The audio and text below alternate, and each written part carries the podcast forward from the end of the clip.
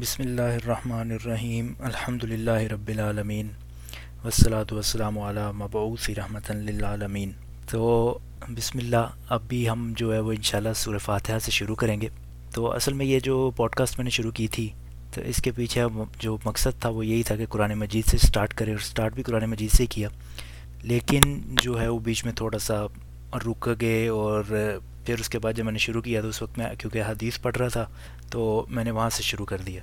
تو انشاءاللہ وہ بھی سلسلہ چلتا رہے گا، لیکن میں ساتھ میں چاہتا ہوں کیونکہ ہم نے شروعات جو ہے قرآن مجید سے کی تھی، تو اس لیے وہ بھی بیچ میں چلتا رہنا چاہیے ساتھ ساتھ۔ بلکہ مین فوکس جو ہے میرا یہاں پہ ہی ہوگا انشاءاللہ تفسیر پہ، اور وہ جو ہے وہ انشاءاللہ ساتھ ساتھ ایز اے سپلیمنٹ چلتا رہے گا۔ تبھی ہم سورہ فاتحہ سے شروع کرنے والے ہیں، اور انشاءاللہ ہم ترتیب بائی بھی چلیں گے۔ اس کے بعد سورہ بقرہ، اس کے بعد اس طرح ہم چلیں گے۔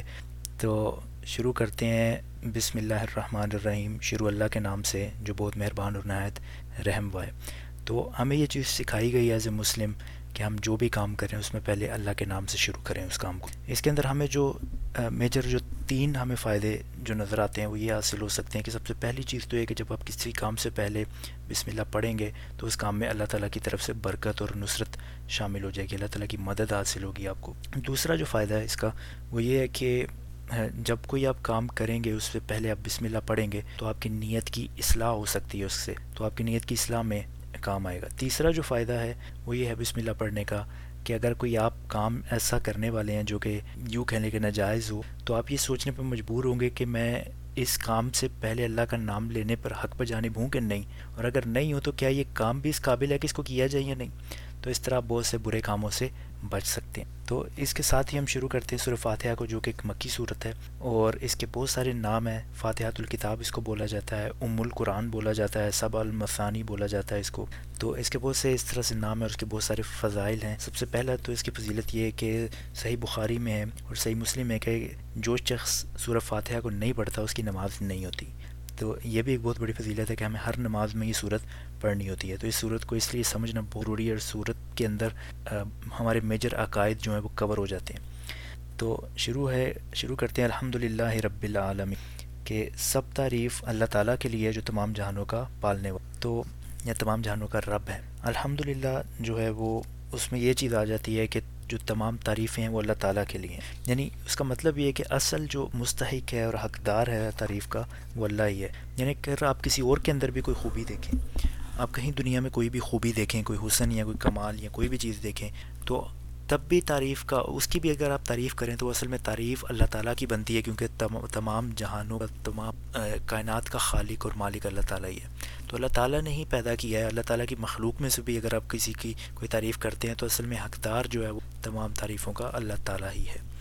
پھر اس کے بعد ہم بولتے ہیں رب ال، رب العالمین، لیکن وہاں جانے سے پہلے میں کچھ حدیث آپ کے سامنے رکھ دوں کہ جامعہ ترمیزی میں ایک حدیث ہے کہ لا الہ الا اللہ کو افضل ذکر بولا جاتا ہے۔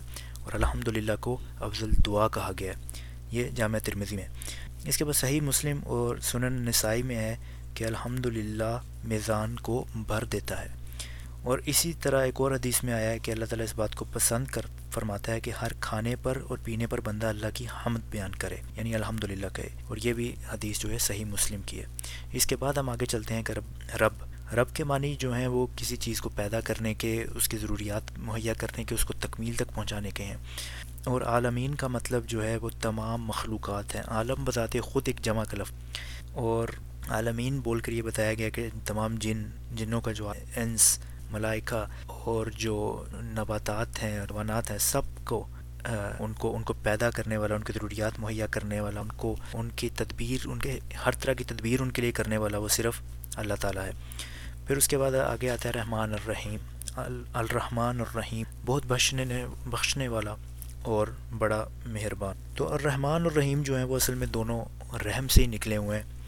رحمان کا مطلب یہ ہے کہ بہت زیادہ جو رحم کرنے والا اور رحیم کا مطلب ہے جس کے رحم میں مستقل مزاجی یعنی مستقل رحم کرنے والا تو اللہ تعالیٰ کا جو رحمان ہونا ہے وہ یہاں دنیا کے اوپر زیادہ بات یعنی یہ صرف زیادہ دنیا میں لاگو ہے کہ جہاں اللہ تعالیٰ کا رحم بہت زیادہ ہے اور سب کے اوپر ہے، سب کے لیے برابر ہے۔ جیسے کوئی کافر ہو یا کوئی مومن ہو، سب کے اوپر رحم۔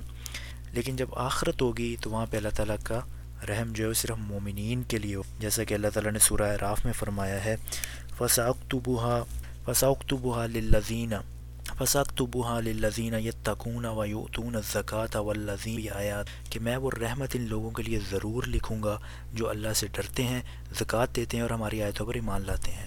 تو اللہ تعالیٰ ہمیں ان میں شامل کر لے، آمین۔ اس کے بعد اللہ تعالیٰ فرماتے ہیں کہ مالک الدین، کہ بہت بخشنے والا اور بڑا مہربان کے بعد اللہ تعالیٰ فرما رہے ہیں کہ بدلے کے دن کا مالک ہے یعنی صرف رحمان اور رحیم نہیں ہے، اس نے انصاف بھی کرنا ہے۔ اور یہاں پہ اس دن کا ذکر کیوں ہے، قیامت کا ذکر کیوں ہے کہ اس دن بہت سے بڑے بڑے کام رونما ہونے یعنی جو سب سے بڑا کام ہے وہ اس دن سزا اور جزا کا معاملہ ہوگا۔ اور اس دن جو ہے تمام، اور اس دن جس دن سزا اور جزا ہوگی، جس دن سوال اور جواب ہوں گے، اس دن جو ہے تمام اختیارات وہ صرف اور صرف اللہ تعالیٰ کے ہاتھ میں ہوں گے۔ اور اللہ تعالیٰ پوچھیں گے، لمن الملک اليوم، کہ آج کس کی بات چاہے اور پھر جواب دیں گے کہ اللہ الواحد القہار، کہ صرف اللہ تعالیٰ، ایک غالب اللہ تعالیٰ کی بات چاہیے۔ اور اسی طرح سورہ انفطار میں اللہ تعالیٰ فرماتے ہیں، یوم اللہ تملک نفس لنفس شیعہ ولا امر للہ، کہ اس دن کوئی ہستی کسی کے لیے کوئی اختیار نہیں رکھے گی اور سارا معاملہ صرف اللہ تعالیٰ کے ہاتھ میں ہو۔ تو یہاں پہ جو ہمیں جو چیز ملتی ہے وہ یہ ہے کہ سب سے پہلے ہم الحمد للہ رب العالمین سے شروع کیا یعنی اللہ تعالیٰ کی طرف ایک محبت کا، پھر اس کے بعد رحمان الرحیم، ایک ایک امید کا، ایک خوف کا معاملہ، اور اس کے بعد مالک یوم الدین یعنی ایک خوف کا معاملہ، تو محبت، امید اور خوف۔ یہ تینوں جو ہیں، یہ ہمارا رشتہ ہے اللہ تعالیٰ کے ساتھ، اپنے رب کے ساتھ۔ پھر اس کے بعد اللہ تعالیٰ فرماتے ہیں یا کا نابود ہوا یا کا نستعین. یہ اب اللہ تعالیٰ کی اور بندے کے درمیان ڈائریکٹ کنورسیشن ہو رہی کہ ہم صرف تیری ہی عبادت کرتے ہیں اور صرف تجھ ہی سے مدد مانگتے ہیں۔ تو عبادت جو ہے، وہ ایک محبت خوشو و حضو اور خوف کے مجموعے کا نام جیسے نماز ہم پڑھتے ہیں تو اس کے اندر بھی یہ چیزیں، روزہ ہے، زکوٰۃ ہے، حج ہے۔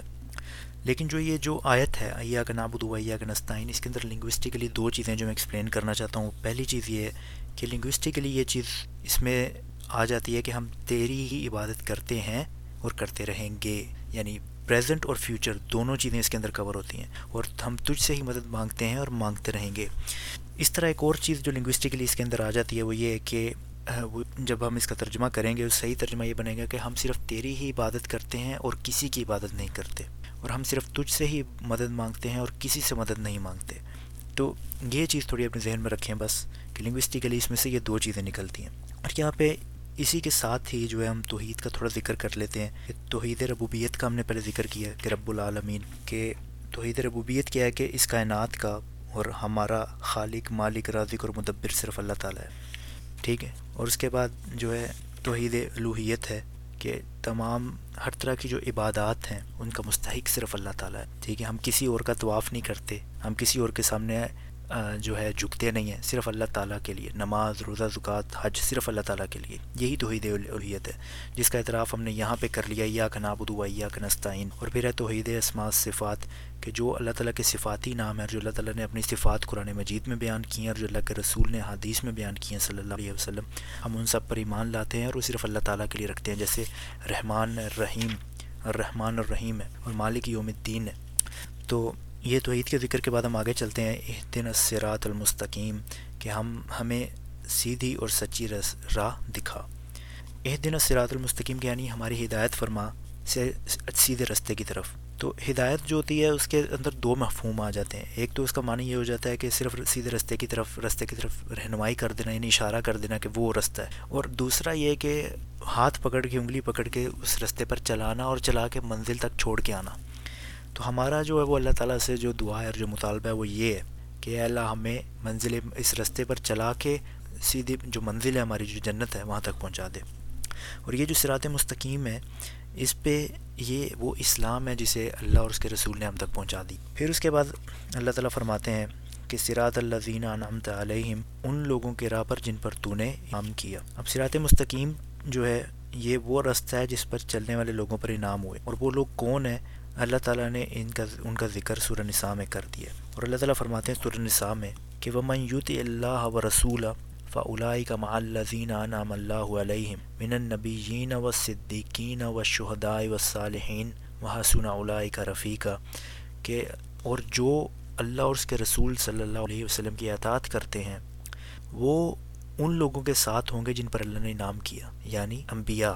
من النبیین و صدیقین و شہدا و صالحین یعنی انبیاء، صدیقین شہدا اور صالحین۔ وہاں سنا اولائی کا رفیقہ اور ان لوگوں کی رفاقت بہترین ہے۔ تو اس آیت سے یہ وضاحت ہو جاتی ہے کہ کون لوگ ہیں جو سیدھے رستے پر؟ وہ لوگ ہیں جو اللہ اور اس کے رسول کی اطاعت کرتے ہیں۔ نبی ہیں، صدیق ہیں شہید ہیں اور صالح اور اس کے بعد اللہ تعالیٰ آگے فرماتے ہیں کہ غیر المقوبی علیہ نہ کہ ان لوگوں کا رستہ یعنی سرات اللہ زینہ نام تعلیم لوگوں کا رستہ دکھا جن پر تو نے انعام کیا۔ غیر المقدو ان کا نہیں جن پر تیرا غضب ہو الدعلین اور نہ ان کا جن کو جو گمراہ ہوئے۔ مقدو غیر المقدوبی علیہم وہ ہیں جن پر اللہ تعالیٰ کا غضب ہوا یعنی یہودی۔ اور ولادعلین سے مراد نصارہ لیے جاتے ہیں، عیسائی لیے جاتے ہیں۔ تو یہودیوں کی کیا گمراہی تھی کہ ان کے پاس علم تھا، وہ جانتے تھے کہ صحیح چیز کیا ہے۔ اللہ کے رسول سچے ہیں صلی اللہ علیہ وسلم، لیکن وہ مانتے نہیں تھے، تحریف کرتے تھے اپنی۔ اور نصارہ کا ایسا تھا کہ جیسے انہوں نے حضرت عیسیٰ کی محبت میں بہت زیادہ گلو کیا اور بہت زیادہ حد سے آگے بڑھ گئے۔ اور وہ ایسے ہو گئے جیسے کچھ جانتے ہی نہیں تو ہم دونوں سے اللہ تعالیٰ کے پناہ مانگتے ہیں اور اس کے ساتھ ہی سورہ فاتحہ ختم ہوتی ہے اور سورہ فاتحہ کے اینڈ پہ آمین کہنا جو ہے وہ خاص طور پہ نماز میں۔ تو یہ چیز یاد رکھیں، اس کے ساتھ ہی انشاءاللہ ہم اگلی جو ہوگی آڈیو اس کے اندر ہم سورہ بکرا شروع کریں گے انشاءاللہ، اور آپ لوگوں سے یہ ریکویسٹ ہے کہ یہ جو آپ سن لیں، تو اس کے بعد یہاں پہ معاملے کو ختم نہ ہونے دیں۔ اپنی طرف سے کوئی تفصیل ضرور پڑھیں یا اس کو دوبارہ سنیں تھوڑی مرضی۔ اور ایک اور جو چیز ہے وہ یہ ہے کہ جب آپ نیکسٹ آڈیو جب اپلوڈ ہو اور یہ بھی آڈیو جو ہے اگر ہو سکے تو دوبارہ جب آپ سنیں، تو قرآن مجید کو اپنے سامنے رکھیں۔ قرآن مجید سے پڑھیں تاکہ آپ کو پتہ ہو میں کون سی آیت پڑھ رہا ہوں۔ ٹھیک ہے، اس طرح سے صرف سننے سے معاملہ جو ہے نا وہ شاید اتنا زیادہ ذہن میں نہیں بیٹھے گا۔ تو اس لیے خاص طور پہ چلے سورہ فاتحہ تو سب مسلمانوں کو یاد ہوتی ہے، تو اس میں اس کی آپ کو ایسے سمجھ آ گئی ہے۔ لیکن جب ہم آگے چلیں گے سورہ بقرہ میں، تو یہ ریکمینڈ کرتا ہوں میں آپ لوگوں کو کہ مصحف جو ہے یعنی قرآن مجید جو اپنے سامنے رکھیں۔ ٹرانسلیشن والا رکھ لیں، کوئی تفسیر اپنے طور پہ ضرور پڑھیں۔ آج کل تو تفسیر حاصل کرنا بہت ایزی ہے کیونکہ نیٹ سے آپ کو مل جاتی ہیں ہر طرح کی۔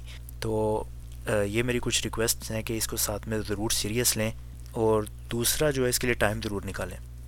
تیسری جو چیز ہے وہ یہ ہے کہ جو میں اپنے سورسز ہمیشہ جو ہے وہ بتا دیتا ہوں اور اس دفعہ بھی جو میرے سورسز ہیں وہ یہ ہے کہ احسن البیان ہے ایک تفسیر جو تفسیر مکہ بھی ہے جو یہاں پہ قرآن پرنٹنگ پریس سے جو ہے وہ مل جاتی ہے۔ وہ والی تفسیر میں پڑھ رہا ہوں اور اس کے ساتھ میں ظاہر ہے کہ جو ایک تفسیر سن بھی رہا ہوں جو ڈاکٹر اسرار صاحب کا جو ان کی تفسیر تو نہیں میں ابھی سن رہا کیونکہ وہ ان کی گھنٹے گھنٹے کی تفسیریں بڑی لمبی ہیں القرآن جو تو ان کے جو ہیں ادارے کے ایک ہیں شجاع الدین شیخ، تو ان کی تفسیر میں ساتھ سن بھی رہا ہوں اور ساتھ تفسیر ہے ایک خزائن العرفان، وہ بھی میں پڑھ رہا ہوں۔ تو یہ دو تفاصیر ہیں، بہت ہی مختصر تفاصیر ہیں۔ اور اس کے ساتھ اگر میں نے کوئی تفسیر اور ایڈ کی تو وہ تفسیر عثمان کی، وہ بھی ایک بہت مختصر تفسیر ہے۔ تو یہ تین تفاصیر ہو جائیں گی، ساتھ میں ایک آڈیو ہو جائے گی وہ جو میں ویڈیو دیکھ رہا ہوں۔